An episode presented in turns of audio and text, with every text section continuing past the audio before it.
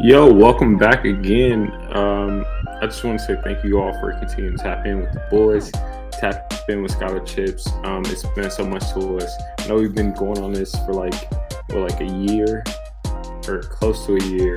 And I just want to say thank you to the day ones, thank you to the new ones, thank you to anyone that's been like listening to us, literally anyone. Um, it means so much to us. The feedback you guys have been giving us, the, the repost, the, the sharing, everything has meant the world to us just because, you know, this started as an idea in our head and, you know, Larry's my best friend and we just continue to just follow through and continue to grow and continue to just try different things and just get your feedback and see like where we can go with this. And this has been so collaborative and so uh, uplifting to hear y'all just continue to, you know, show us love. Now I think that that's that's what we created the podcast for. We created it just for it to be more of a conversation with anyone that's listening. You know, something new, something fresh, that's different.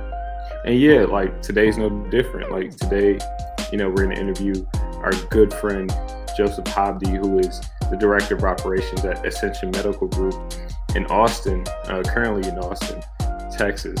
Um, and it's in the medical field. It's something that you know I'm not hip to. Larry's not hip to.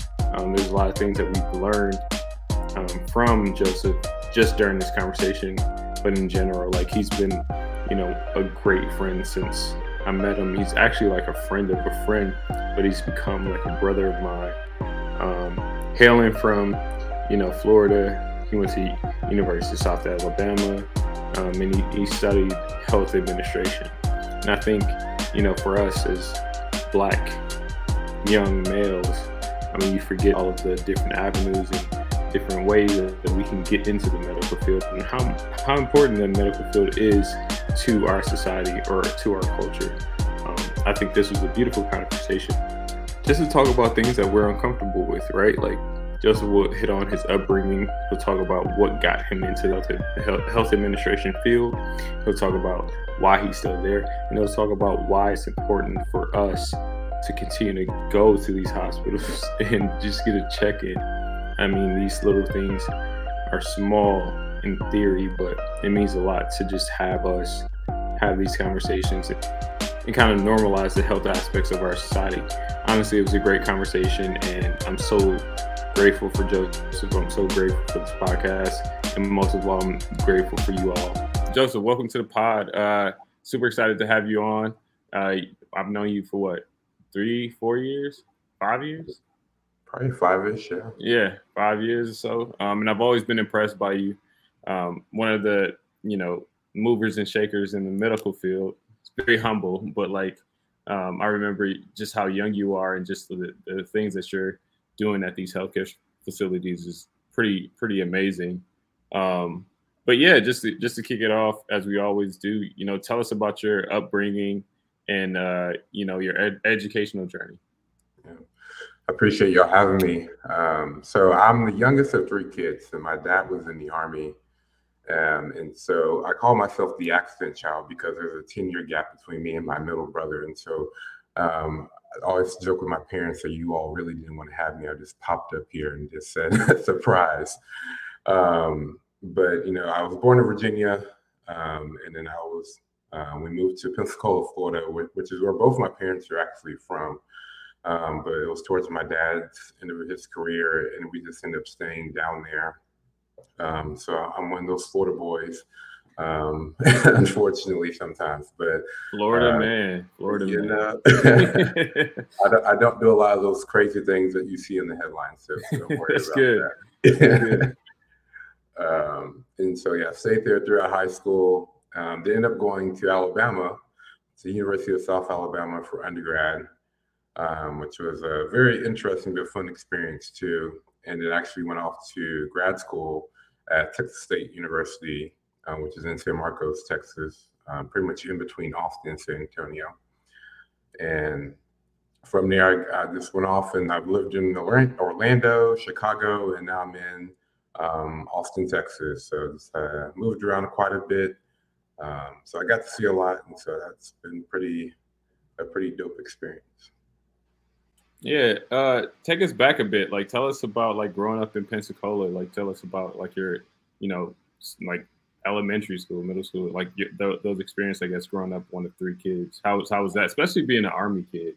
Right? Yeah, it was interesting. So, like when we moved to Florida, when we first moved there, it was just me and my dad. Um, my mom and my two older brothers ended up staying back in Virginia because my oldest brother was about to graduate from high school. Um, and they didn't want to like pull him out when he was about to graduate. So just moving down there was just me and my dad, stay with my grandma. Um, and so that was, you know, I bounced like each year, I think for a while, I went to a different elementary school um, when, when we first moved down there. Cause I moved down there in like second or third grade, and each year was a different um, elementary school. Um, so I think that's also where I've also been able to like be friendly and outgoing because I had to always continuously make new friends and meet new people.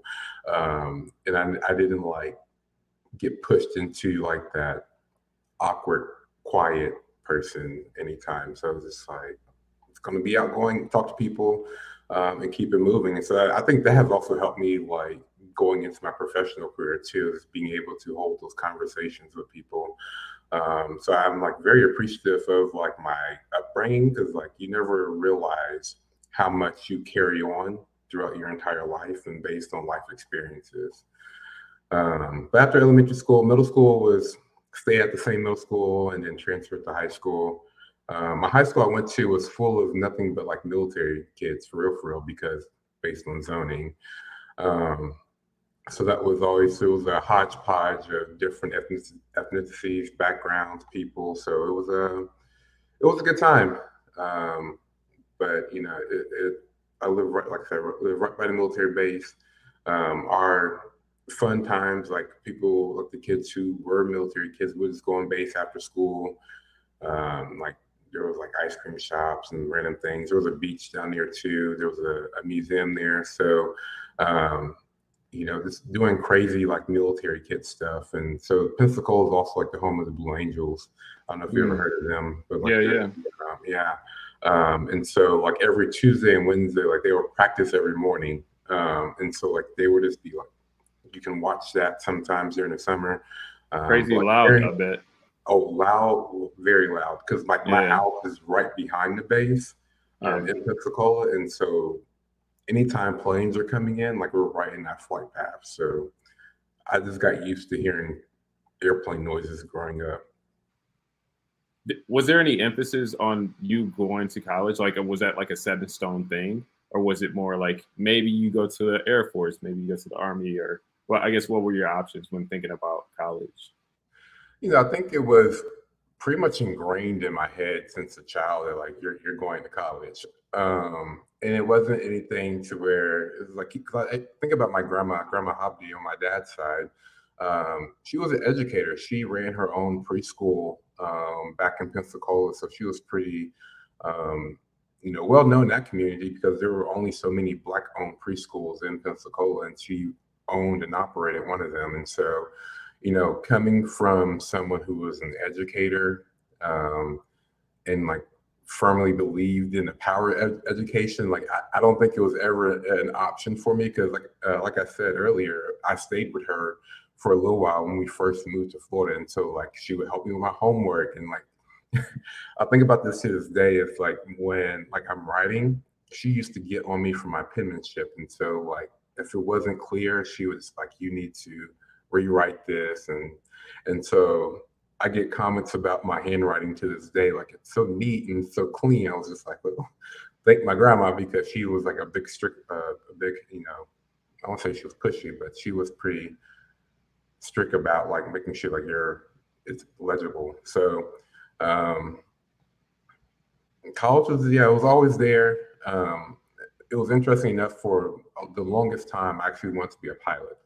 Um and so growing up I could tell you any type of airplane. I could talk about any airline, any anything. Um, and so, like, I was going to go to um, flight school, which is still, you know, I, my parents didn't like, or my grandma didn't look at that like a bad thing because I was still doing something, something cool and noble, I guess you can say. But um, it was pretty much you you need to have a plan after high school. you're you're going to do something regardless. Mm-hmm. Were they? Are, are you first generation or no? Uh, I am. So my oldest brother actually was in college. He would have been the first to graduate in our family, mm-hmm. um, but he unfortunately passed away in 2013. So it actually is a 10 year um, anniversary of his passing in January. But um, he he would have been the first one, but uh, he he unfortunately passed away before he could you know get his degree. Wow. Yeah, I think I, I think we talked about this before because as you know, January is a rough month for me, just like all the deaths that's going on. Um, and I think that's one thing that we connected on because I hadn't known, like, and I guess it's something like, especially in our community, that you don't really talk about. It's kind of just like one of those things that, uh, you know, if it happens, if you talk about it, you talk about it. Um, but I guess was what was the I don't I don't necessarily know if you want to talk about your brother, but I couldn't remember if it was connected to like why you wanted to get into healthcare. But um, yeah, like talk us talk to us about I guess your interest in healthcare, like once you were in college. Yeah. You know, he definitely played a role in like why I stuck to healthcare for sure. So what actually made me change my mind from not wanting to be a pilot to going into the healthcare field. I ended up having surgery when I was in middle school. Um, I had something called Blount's disease where my leg was extremely bow leg and it was just one leg. It was my right leg. Um, so I ended up having surgery. Um, what I thought was going to be one and done wasn't. It, it followed by three additional surgeries, unfortunately. Um, and so just like the the doctors that I had, um, I ended up having two different surgeons um, through about I think that four to five year period of having surgery. Um, and they were and just think about like the care team. I was just like, y'all are awesome. Like I want to be able to go into a profession and give back to someone else and help someone else out. Um, and so that's what I was like, you know, you ask middle school or high school Josef, I would be like, I want to be a pediatric orthopedic surgeon. Um, and it was for that exact reason because I had a pediatric orthopedic surgeon that was so caring and like they took care of me. Um, and it was like I think that was really my first real interaction within healthcare. Like obviously, like I went to a doctor for like checkups and vaccines, but like um, it's different when you're like you're going to a doctor's office like every other week and just like interacting with them so much and um, for them to like actually take the time to like care about you as an individual. Um, and so that's where my journey into healthcare really started. And so I stuck to it. Um, when I got to high school, high school, when I got to college, that's when it kind of changed on what exactly I would do in healthcare. Um, you know, I, I, always say physics and biochemistry humbled me real quick. Yo, um, I think it does for everybody. Those are the ones.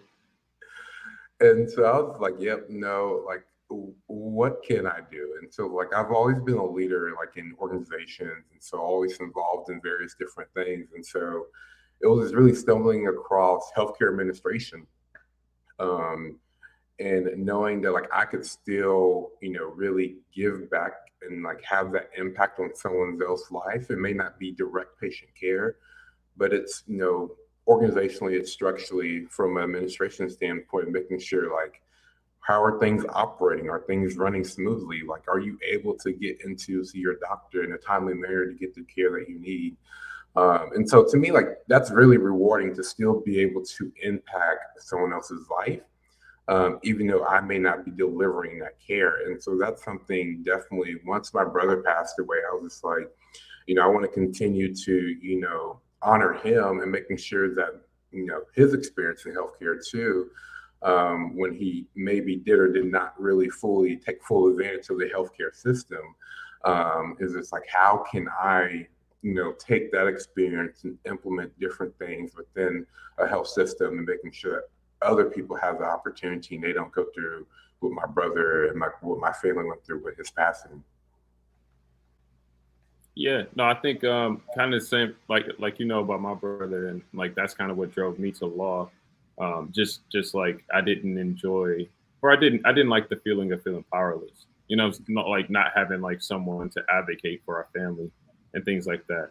Um, like if if you if you want to, could you just tell us like what happened with your brother, or like you know what I guess as far as healthcare, like what kind of drove you like I have to do this now. I have to honor him this way. You don't have to get into the details per se, but just like talk about things that you noticed that you felt like you could have, you know, been better suited if you had this degree or you were in this or there was like a uh, a healthcare administrator that just like you at that time. Yeah, yeah. I think to the first part of like dealing with my brother, and I, don't think I've done a good job of going to the doctor and taking care of ourselves. Like we don't go until the very last minute.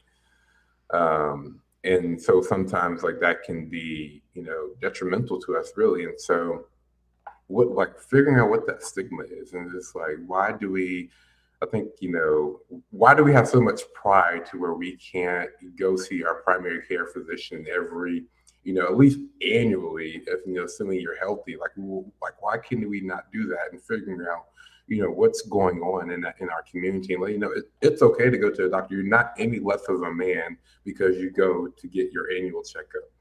Um, you know if anything that helps you to continue to provide for your family to continue to you know be a provider and so uh, i think it's really looking at you know looking at that um, within our community and you know you know partnering with various organizations and um, you know talking to the like you know, getting in front of our people, whether it's the church or whether it's like different fraternities, and you know, just like saying, hey, like you know, it, it's okay to get your checkup. It's okay. Like you, you have to be there to take care of yourself and support yourself. So, um, you know, I think that's still something to be figured out, and you know, it's still an uphill battle in some areas, but.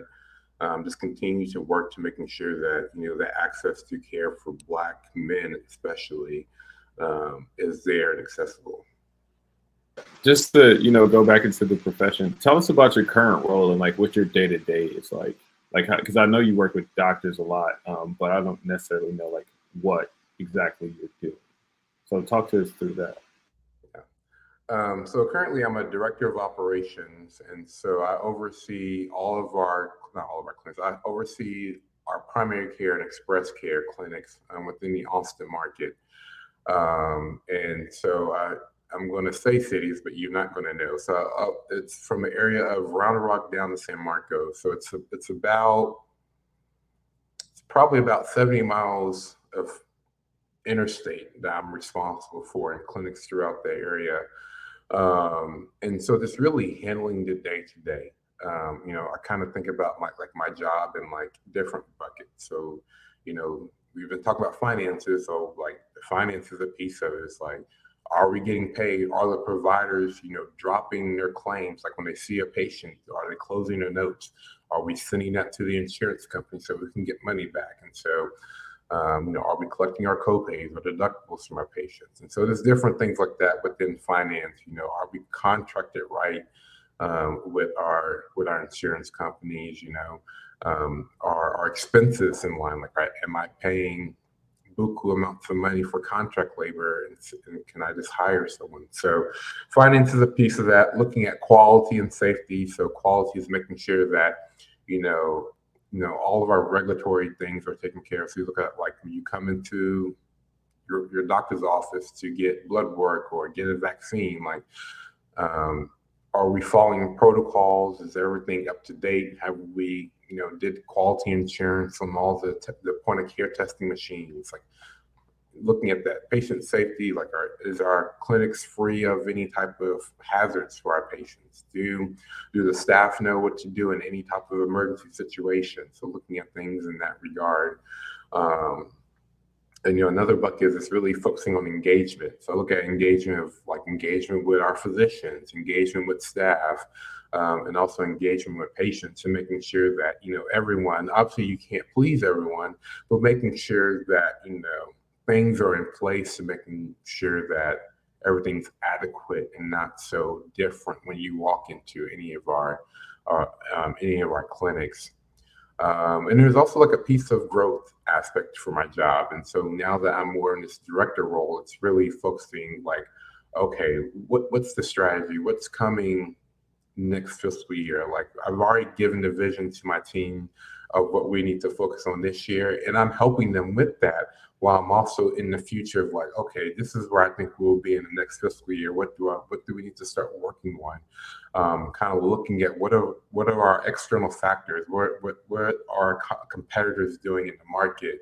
You know, are they about to open up a clinic right down the street from us? If so, like how are we going to um, react to that? And so that that's really a piece of my role now. Um, and then really, you know, interacting with stakeholders. And so um, partnering with all of our hospital leaders and you know, making sure that um, they're aware of you know what's connected um, clinic wise to their hospitals. And so I don't know if you all know this, but clinics really feed the hospitals. And so, um, you know, oftentimes, like assuming someone doesn't start off or start out in the emergency room, like when they get into the hospital, nine times out of 10, they probably came from one of our clinics because they saw one of our providers. Um, they may need a surgery, and so they're going to feed into the hospital, to have their surgery, and they're going to come back to the clinics. And so, um, a lot of interaction with those hospital leaders and stake and various and community stakeholders too. Um, because you know, looking at you know, I may I may open up a new clinic in a certain area. Okay, does that area have like a neighborhood chamber of commerce? Like, do they have a festival or something that you know I can get my doctor who's new um, out there and be introduced to the community? So, um, a lot of different pieces with that um, of course, being in operations comes fires, so there's always always daily fires that come up um, that I'm involved in um, when when needed. Um, you know, this is really hopefully it doesn't get that severe, um, but just being able to also um, support and coach and mentor my team of managers um, and making sure that they have all the resources, resources that they need to making sure that their clinics are being taken care of at a local level um, and that they're able to succeed and continue to grow their career as well. No, that that makes sense. So, you know, in preparing for this episode, I noticed on your LinkedIn that you talk about uh, being passionate about driving, uh, you know, uh, healthcare outcomes, and I guess I'm wondering what exactly are those health outcomes that you're kind of prioritizing at this point in time? Yeah. Um, so you know, looking at a lot of our quality metrics and measures, you know, what like making sure people are able to, you know, get their their, their colonoscopies, you know, looking at you know mammograms, you know, have you had your A1C checked recently? And so just looking at those various different things of those quality metrics and what we're doing and how can we making sure that one you have access and two that you're getting it done uh, and so those are like really the you know the healthcare outcomes that I really address and I talk about in that in that aspect um, you know it was actually being in, it was interesting being a manager during covid because um, just being able to respond to it and for a while like things were changing every second every minute. There was always something new. Um, so for like a while, I feel like I was working like every day for like a whole month as like we were trying to navigate the waters because um, I was in Chicago when COVID hit, and so I had the opportunity like to um, to operate one of our testing centers. Then we did did a vaccine clinic, and so figuring out how do we continue to making sure patients are taken care of. Like I think about healthcare outcomes in that sense too. It's like um, how how am I still ensuring that the patients that my providers see are still able to see their doctor, and so that they're getting their, their best possible care that they need. Uh, one thing that comes to my mind is I think all three of us would agree um, that everyone sort of should have the right to quality health care, uh, but that's not always the case, right? And so I guess why do you think that is, just based on what you've learned along the way so far? Yeah, that, that can be a really deep and loaded uh, uh, question there, but um, healthcare really is a, is a, basic right and need for any human. Like, how can we really be full functioning citizens in, in the world if we're not um, healthy and being able to get the care that we need? Um, and so I will say, you know, I think that's something that I've, I've seen and I think we really need to work on. You know, I think looking at, you know, the Affordable Care Act or Obamacare took a stab at that um, and making sure that everyone had like insurance to go get the care that they want. Um, but I, it's been so politicized, and I just don't understand why. Because, um, you know, I think I understand why, but like it's just crazy. But I just, I just don't know. You know, we, we need to take care of ourselves. Like we can't. We just. Um, you know, healthcare to me is just like being able to have a meal on your table every day. Like if you get sick, you need to go to your doctor and get the care that you need. Um, and so I, you know, I think just seeing how, you know, having to deal with insurance companies can be a pain in the in the rear end too, just because all the hoops and hierarchies that you know they they continue to get richer. Um, I think about what happened during COVID. Um, you know, this answers the questions, but it kind of goes off on a tangent too, is because as health systems, like we've been losing money this past fiscal year. Like we, I think hospitals and health systems across America have had like the worst fiscal year they like ever had. But if you look at like health health health insurance companies, they've been profitable. Like they've had a lot of income. Um, but that's really because you think about it, during COVID, we were paying premiums for our insurance, but was anybody getting care really at that point? And so all that money that was being paid into them, um, they just sat on. And so I, I, that's just really, I think, one of our biggest opportunities and um, impacts to healthcare um, is working with insurance companies and that whole hoopla we have to go through to get you know things approved and um, you know, things paid for. Like it's crazy that, you know, medication like for diabetes or asthma, you know, cost people so much money. Like, and, and so like my mom has multiple sclerosis. And so there's certain medications that she needs and like certain medications she won't take because the price of the drug. Um, it's crazy that like one pill can cost, and when I say one pill, really one pill can cost someone a thousand dollars.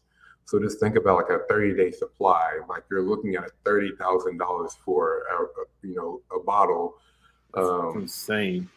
It's insane. And So it's like it, I think about like our pharmaceutical companies. Like they play a role in that too. It's just like what like like wh- why do we have to charge so much for um, these services?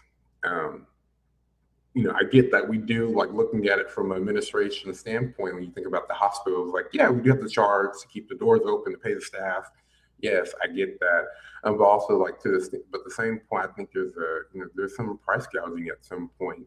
Um, and, I, and I think that's something that's really rampant throughout healthcare is you know a level of um, charging over overly more than something should be charged, and so um, that I think those are just kind of like the, the biggest like the biggest things I, I've really seen and had to deal with um, in healthcare is you know looking at you know those insurance companies, pharmaceutical pharmaceutical companies, and how much they charge us to you know give care to patients.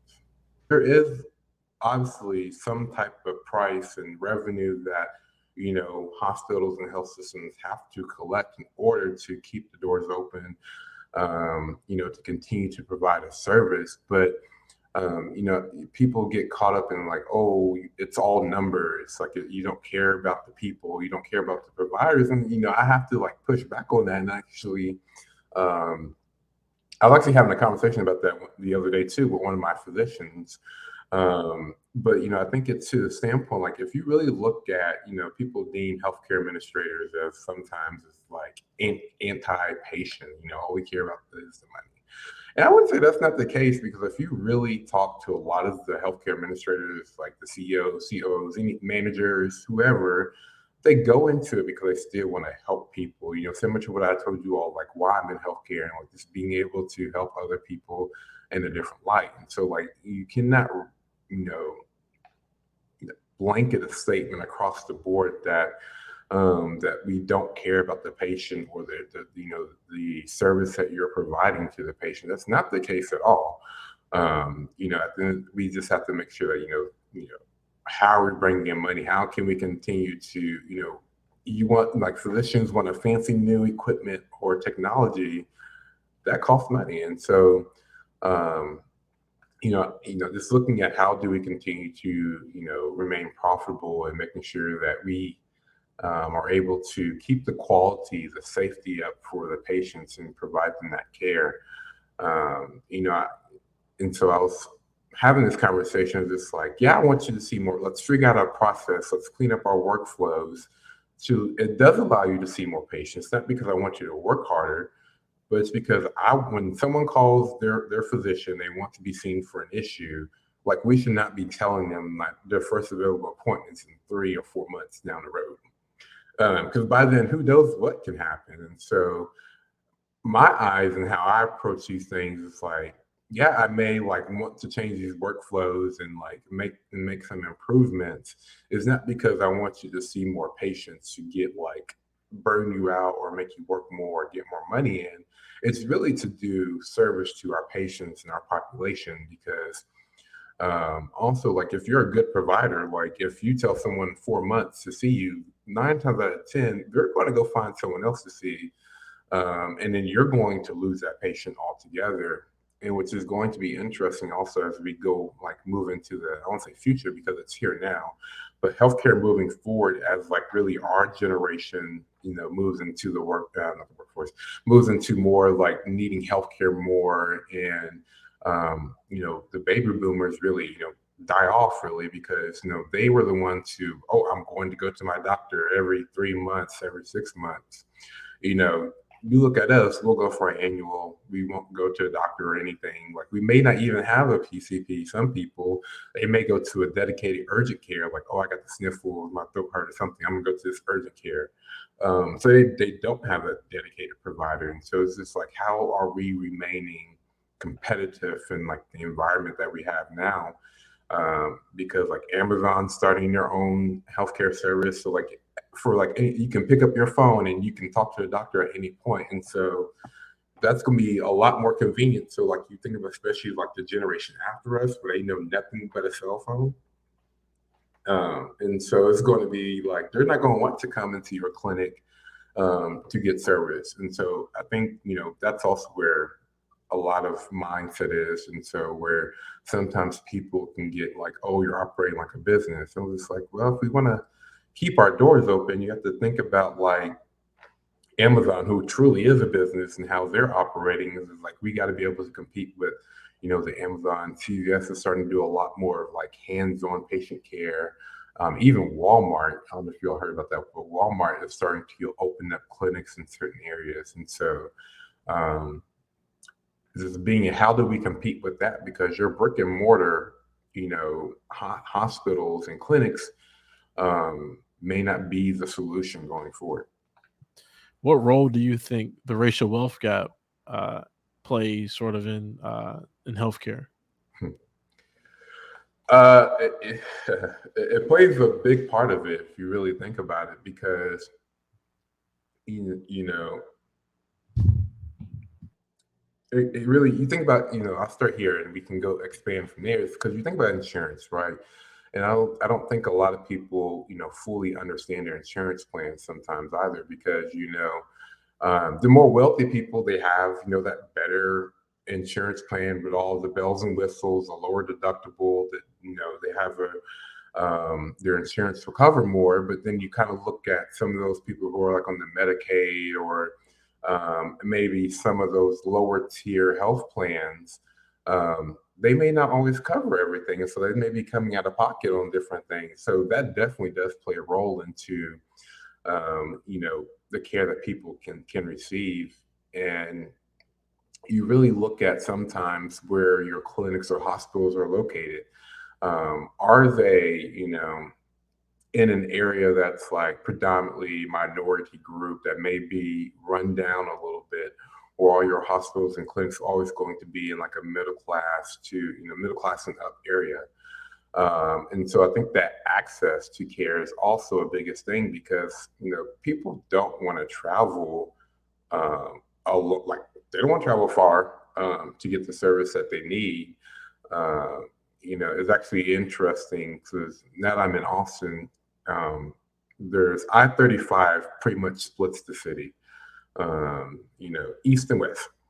Um, and certain people, if they live on the west side, they do not want to go to the east side, and vice versa. And I think that's really anywhere, you know, you know, uh, you know, So like living in Chicago, someone um, is living maybe I mean, Hyde Park would be a bad example because UChicago's there. But maybe like we look at like Kenwood or something like that, uh, and like where's the closest access to a clinic or hospital? Like they don't have to travel to like Rush um, on the west side or go go up to you know uh, Northwestern downtown. And so there's like I'm not going to be bothered with it. And so that definitely plays a role of making sure that access is there um, and looking at something called like social determinants of health too. I don't know if you ever heard that term, but is this really like looking at um, you know food deserts are like one of the biggest things I can think of. A part of that um, is because you look at the lower the lower tier communities, like where they may not always be so financially um, there, like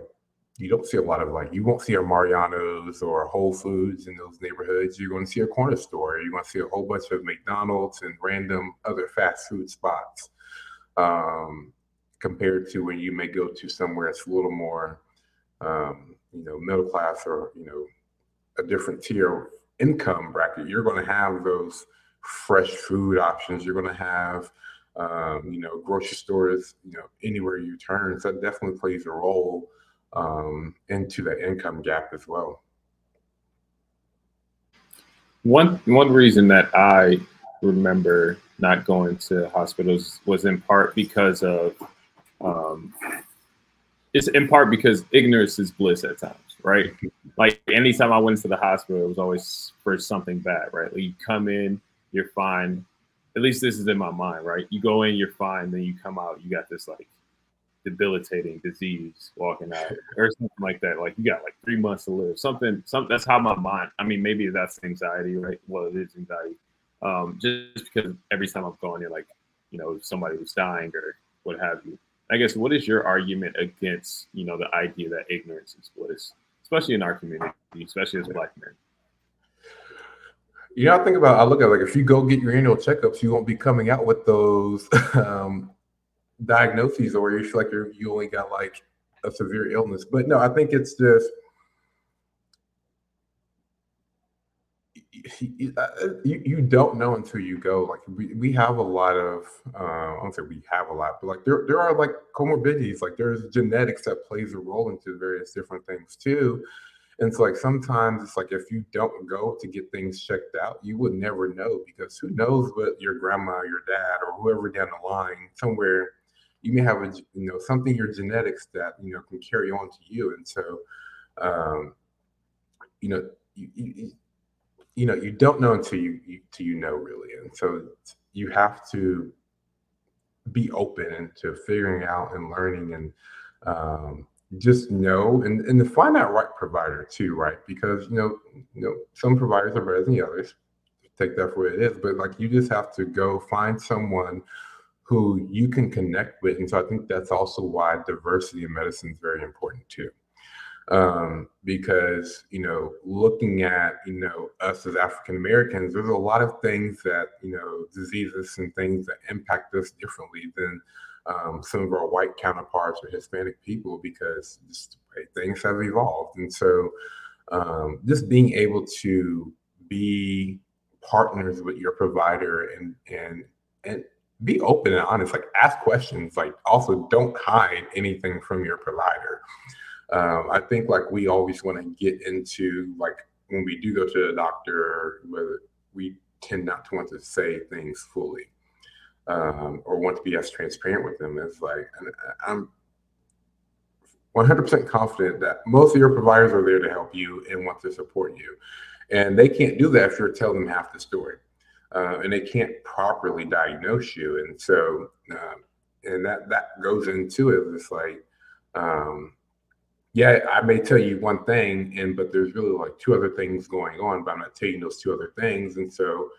I'm going to lead to uh, I'm not, but the provider is going to lead to misdiagnosing you on what's really going on, and so they could start treating you for something that's not really the cause, and so um, that's that's why I said it's really important to just have like that provider you can connect with that understands you. Um, but then also we do need to diversify uh, medicine too because we're going to click more with people who look like like us, right? I mean, it's is how it works and how it happens, and so um, just being able to have that person you can um, connect with. What are uh, you know you alluded to uh, there are good providers and bad providers. What are some of the traits uh, that people should be on the lookout for in terms of a good provider? Yeah, I definitely think you want a provider that you know is willing to allow you to talk really. You know sometimes we get into rooms where you've had providers who are just like i think this is this i think this is that um, and not really allowing you to ask questions or allowing you to understand um, what's really going on. Um, and so if the, you know taking the time to if you get diagnosed like with diabetes right let's just use that for example you may not know what diabetes is and how it really impacts you and like what your course of treatment will be you know, I think a bad provider is someone's like, they, they look at your blood work and it's like, oh, you have diabetes, take this medication, um, see me in three months, and they're out the room. Um, you're just like, what? Like, where, where, like, where is the help there? And so it's just like, I think you, when you have a good provider, it's, you know, one, like that, you know, diabetes, like, yes, there's medication for diabetes, no one wants diabetes, but if you have a provider who's going to sit there and take the time to help you understand what it is, how you can overcome it, what you need to do, and educate you on like, you know, how's your body going to react, like what's going on. Um, I think that's like, you know, those green flags. You know, just looking at a provider who's not going to be in and out the room, anyone who's going to like help you be part of the decision making process. You know, they come with their recommendation, but they may ask you like, what do you think is best? Like, ha- like can you handle this medication that you always have to eat food with? You know, you know, certain medications like at breakfast. Um, but what if I don't eat breakfast? But you just prescribed it to me without even like getting to know my traits, you know, my habits. And so um, having those providers that are willing to sit down and, and talk with you, listen to you, um, and include you in, in in that process of moving forward. How do how do hospitals make money? Yeah, so hospitals make money really. So there's there's there's a fee for everything really that you can think of when you come to hospital or clinic. So when you you know when you go to surgery, when you go when you are in the ER, like there's different there's, there's any type of um, medication. So you know there, there's a charge attached to all that, right? Um, and so just being that's where the insurance comes in. We charge the insurance um, but depending on you know certain hospitals or health systems contract, there's only a contractual limit that you know we can charge, um, and so they will reimburse us for that, and also that sometimes um, there may be a piece of it that falls to the the patient. So there's like you all have deductible and co-insurance, and so um, that's where someone may not always fully understand because I've I received plenty of phone up, upset phone calls from patients of like, my insurance should have paid for this. Why, why do I have to pay for it? And so um, that, that that's um, just once again knowing your insurance plan is key, and a lot of people don't. You know, looking at your insurance plan, they there are certain levels that things will be covered. So you think about, okay, if I go to the ER, I know I'm automatically going to have a copay of hundred dollars, um, just because that's what my plan deems me. And so you go in there, you know, depending on whether or not um, a lot of the ED emergency room physicians have started to become uh, contracted out. So they're usually con- they may not be employed at the hospital, so maybe another healthcare group. So you may get charged from that group if they're not employed. Um, and then you may get charged from the hospital for any type of medical equipment. And so for you know your visit itself, um, you will get charged for it. So if you get a shot, there's going to be a charge for that shot. Um, and then there's also, you know, the, you know, each visit has diff- a different level of service, um, and so it can go from like a, you know, like a level one, which is a basic of a basic, to a level five, which is very high acuity. Um, and so each level of acuity has a different price point attached to it. And so obviously, the lower the acuity is cheaper, but the higher acuity, the more expensive it can be. So it just kind of depends on how that falls within that price, that that range too. Um, and so that's really how hospitals make money. There are also a lot of nonprofit health systems and hospitals too, and so Um, there's foundations for any and everything you can think of. So just having donors um, donate to the organization and, and get revenue in that way as well. You know, as you were talking, one thing I thought about is how, like, you hear these stories of like someone, I don't know, got shot or something, something. They're they're going through something medically that they need immediate attention, and they're like, I'm not calling an ambulance because of the cost. And I think that a big part of it is just that a lot of times. Uh, the cost is so high and so uh, astronomical that it's almost like you're gambling with your own life, right? Like you're gambling, like, okay, I can, I, I got 20 minutes or whatever to, to get to the hospital. I guess what are some things that you see the medical field improving on? Like, is there a way that, I, and, and maybe this is just my ignorance and not knowing like the regulatory part of it, right? Like knowing like if you transport someone to a hospital, like what is needed and things like that. What do you think are some some ways uh, we can improve little things like that?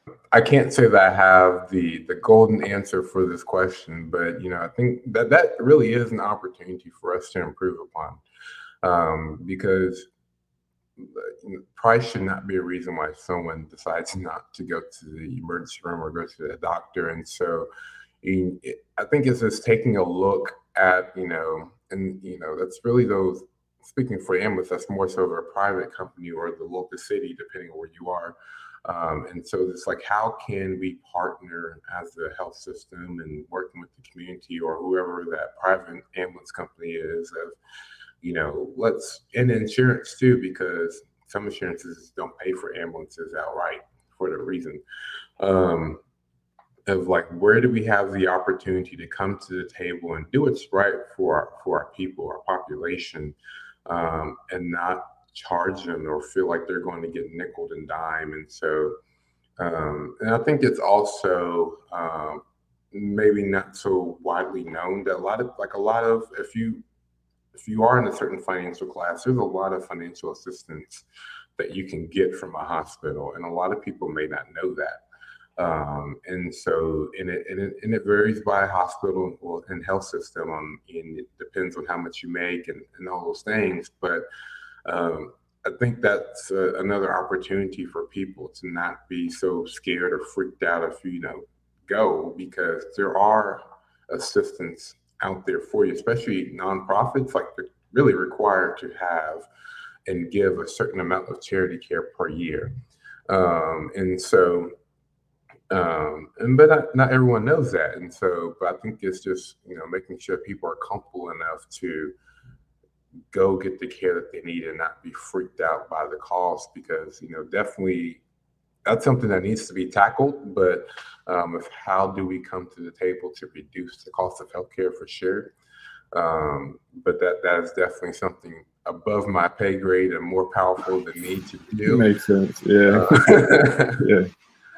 uh, as a leader, as a manager of, of physicians, like, and also being a black man, a young black man. Just talk about just talk about that, right? Like th- that dynamic and, and what you've learned along the way. Yeah. Um, you know, sometimes I think that's like two factors against me, right? And so coming into like I, I even use example now like I'm the youngest director of all my peers. Um, and so while everyone else is probably, I think the next closest youngest one to me is probably 39, and I'm 30.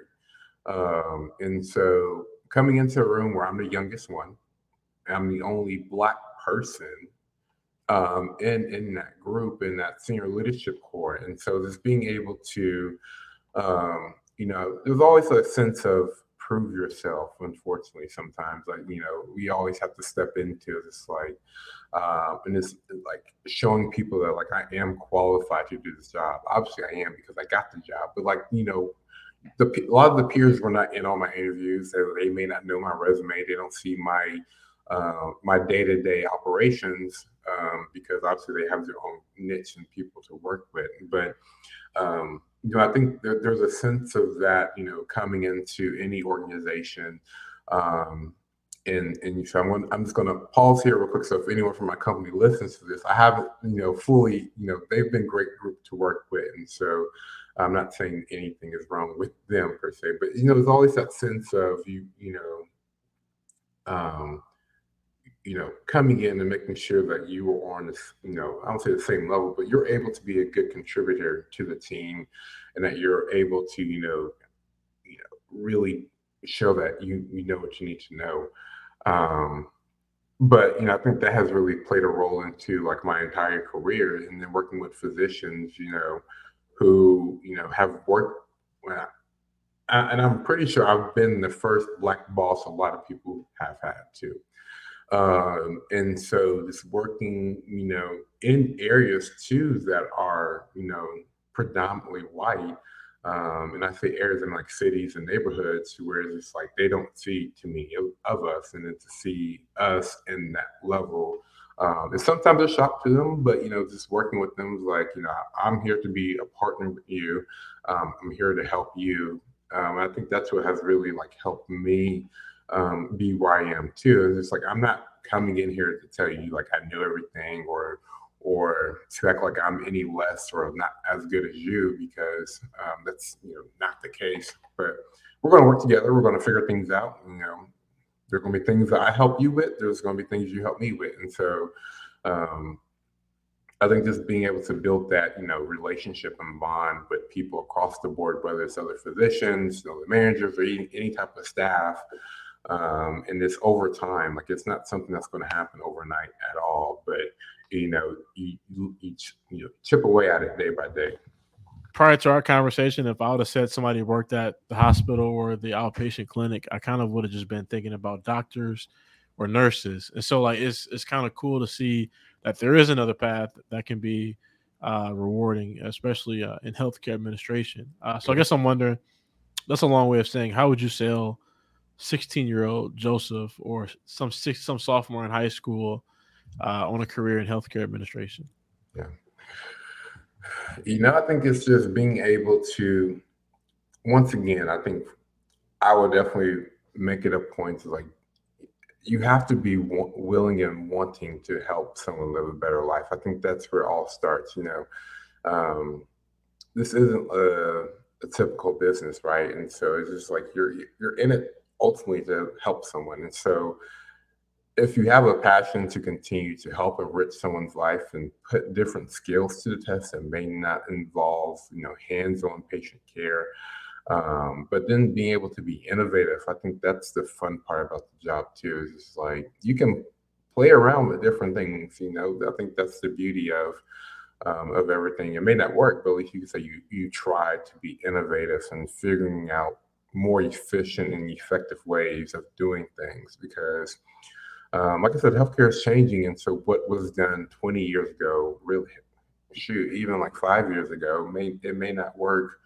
um, tomorrow or in the future. So it's like, you know, it's really an opportunity to give back, help someone live a better life. You get to be innovative.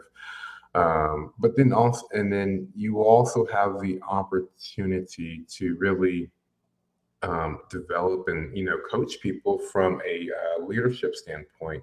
Um, so just being able to put different soft skills to the test, and you know, um, being able to be in different spaces with even with people outside of different industries too. Because I talk about you know different stakeholders and working in the community. Uh, you know, I was at a you know a luncheon with the mayor a couple weeks ago, and so just being able to you know I met the former White House press secretary at different events too, and so it's like um, you can still have an impact, still be in different spaces, different worlds um, as a healthcare administrator, and have that positive impact. What are, uh, I guess, your top three misconceptions about healthcare? I think the biggest one we already kind of touched on is that healthcare is just a business, right? Um, I think that's one of the biggest ones that I think is out there. Um, another one is, you know, we look at our, we call them APPs, which are advanced practice providers. And so under the umbrella are nurse practitioners and physician assistants. Um, I think a misconception there is that people tend not to want to see those providers because they're not, they don't have that MD title, right? They're not a doctor. Um, and so I think that's another misconception within healthcare. But like really, they they know their stuff. They've been trained just as much as some of those physicians, and so obviously, yeah, some more you're chronically, you know, and more high higher acuity things you would go to a physician for. But you know, you can definitely still go see a, a nurse practitioner, physician assistant, and still get the same level of care. Um, you know, sometimes it's not even better care because, like, you can nine times out of ten, you can get in and see an APP sooner than you can to get a physician. Um, but best believe, like that provider, that APP is going to go back to that physician and look at your chart and talk about it and look at the, the correct course of treatment. Um, so I definitely think that's another big misconception within healthcare um, that some of those advanced practice providers are not um, as good or adequate um, in some people's mind um, just because they don't have that MD title. So, what pushes you to to succeed in your current role? Like, what I guess, what do you draw back on, and just it brings you passion and it makes you wake up every day, and it doesn't feel like work. Yeah, you know, I think that's it's a couple things. I, I can still, I, I, I, still hear like my parents and my grandmother, and my brother pushing me and motivating me every step of the way. But you know, something I hinted, I hinted on earlier. It's different. Like now I'm in this director role. Like I've I'm becoming a mentor to other people. Um, and so I think that's just, you know, something that continues to empower me to like making sure that I wake up, find value in each day and making sure I'm adding value to different things because someone's looking at me now. And so it's just like, you know, I want to continue to be um, a positive example and show someone like you can you can be where I am. You can succeed me far, you know, way better than me too um, like anytime someone tells me I'm trying to get like you, I was like, no, be better than me because like that's the thing. It's like if I'm going to help you, I want you to learn from my mistakes and what I did, so that you're a couple steps further than me. Where, um, when, where when I was in your shoes at that point in time. So, um, you know, I think that that has been something that has been motivating, pushing me. Just like, okay, you know, like the, the tables are turning. Like obviously, I still have my mentors, my go-to, but then also like I'm reaching back and being able to pour into someone else and making sure that like they are uh, being supported in the, in the right way and learning from my you know my my area, my mistake. Um, and, and, I, I think it, once again, it's still just the job is not done of you know just because I'm at this director level role that like I'm still not I've given up all hope on you know wanting to make an impact on healthcare or who I help. And so it's like I'm going to continue to take that charge of you know what once again what can I do to make someone's life better? Um, and continue to take it take it to the next level take it to the next notch. And so um, and when hopefully I reach that that that top level of the hierarchy there, it's like I can continue to I'm more in a position to really shape what that is and how to really, you know, break down. there's like generational curses in healthcare too, if you think about it. It's just like breaking down those old silos, those old ways of doing things that aren't really helping people. Um, but it's been the status quo just because it helps a subset of people instead of the whole population. What is some advice you would give to your younger self? Yeah. Uh, be patient, be humble, um, but then also don't pour from an empty cup. Um, so just continuing to invest in me, yourself, you know, making sure that you know um, Josef is taken care of before trying to do other various things and helping other people because, um, you know, if my cup is empty, I can only give you so much. And so, what value, what benefit am I truly bringing or giving giving at that point? I know earlier you talked about like you know your faith and things like that, and just talk about like how important faith is in in in your day to day. Because I know like I mean we'll go out right, and you, will be out to like two, and you'll be up at eight for church. You know, like every like going to church, no matter what. So talk about how important like your faith is. Yeah. Uh, you, you, know, like I said, growing up in, in the household with a dad who's a deacon um, and a mom who was very involved at, at church. And so every Sunday, we were at church, both services, eight o'clock and ten forty-five, and Sunday school. So like Sundays was nothing but church for me. And so obviously, like growing up, like that's all not all I knew, but like it was ingrained that like on Sundays you're going to church. And like even when I got older and started driving in high school and when I started going out, um, my parents was like, if you go out, you can still wake up and go to church. Um, and so I think that has like always stuck with me, and it's like also life experiences, right? And so, um, you know, life happens. Once I graduated, you know, college and grad school, you know, just working, you know, um, there was a moment that I will say, in full transparency, I got full of myself. I was just like, you know, I kind of was like straying away from God a little bit, like I wasn't going to church as often, I wasn't praying. Um, and I definitely felt that impact in my life. And so it was just like, it was this, it was like I, I had to refocus and recenter. It's like, um, it was like God was like, You think you can do better without me? I'm going to show you. Um, and so it was just like, Okay, I hear you. So it was like just being able to like recenter and refocus. And so, um, you know, and, and, life is hard, right? And so just like having that belief and, and that faith and just being able to um, know that, you know, everything is going to work out for your good and it's asking for God's peace to come into and come into my life really um, has really been something that, you know, has been beneficial to me and something that I cherish, cherish dearly because I, I, know for a fact I would not be here without you know without God doing what He does, and so um, it, it's something that's very important to me, something I hold dearly, and and, and yeah, I, I will I will go out the night before, but best believe um, I'm going to go to church. I may be a couple minutes late, but I'm going to go to church, and so. Um, and just making sure like I'm giving him his honor and his glory as well.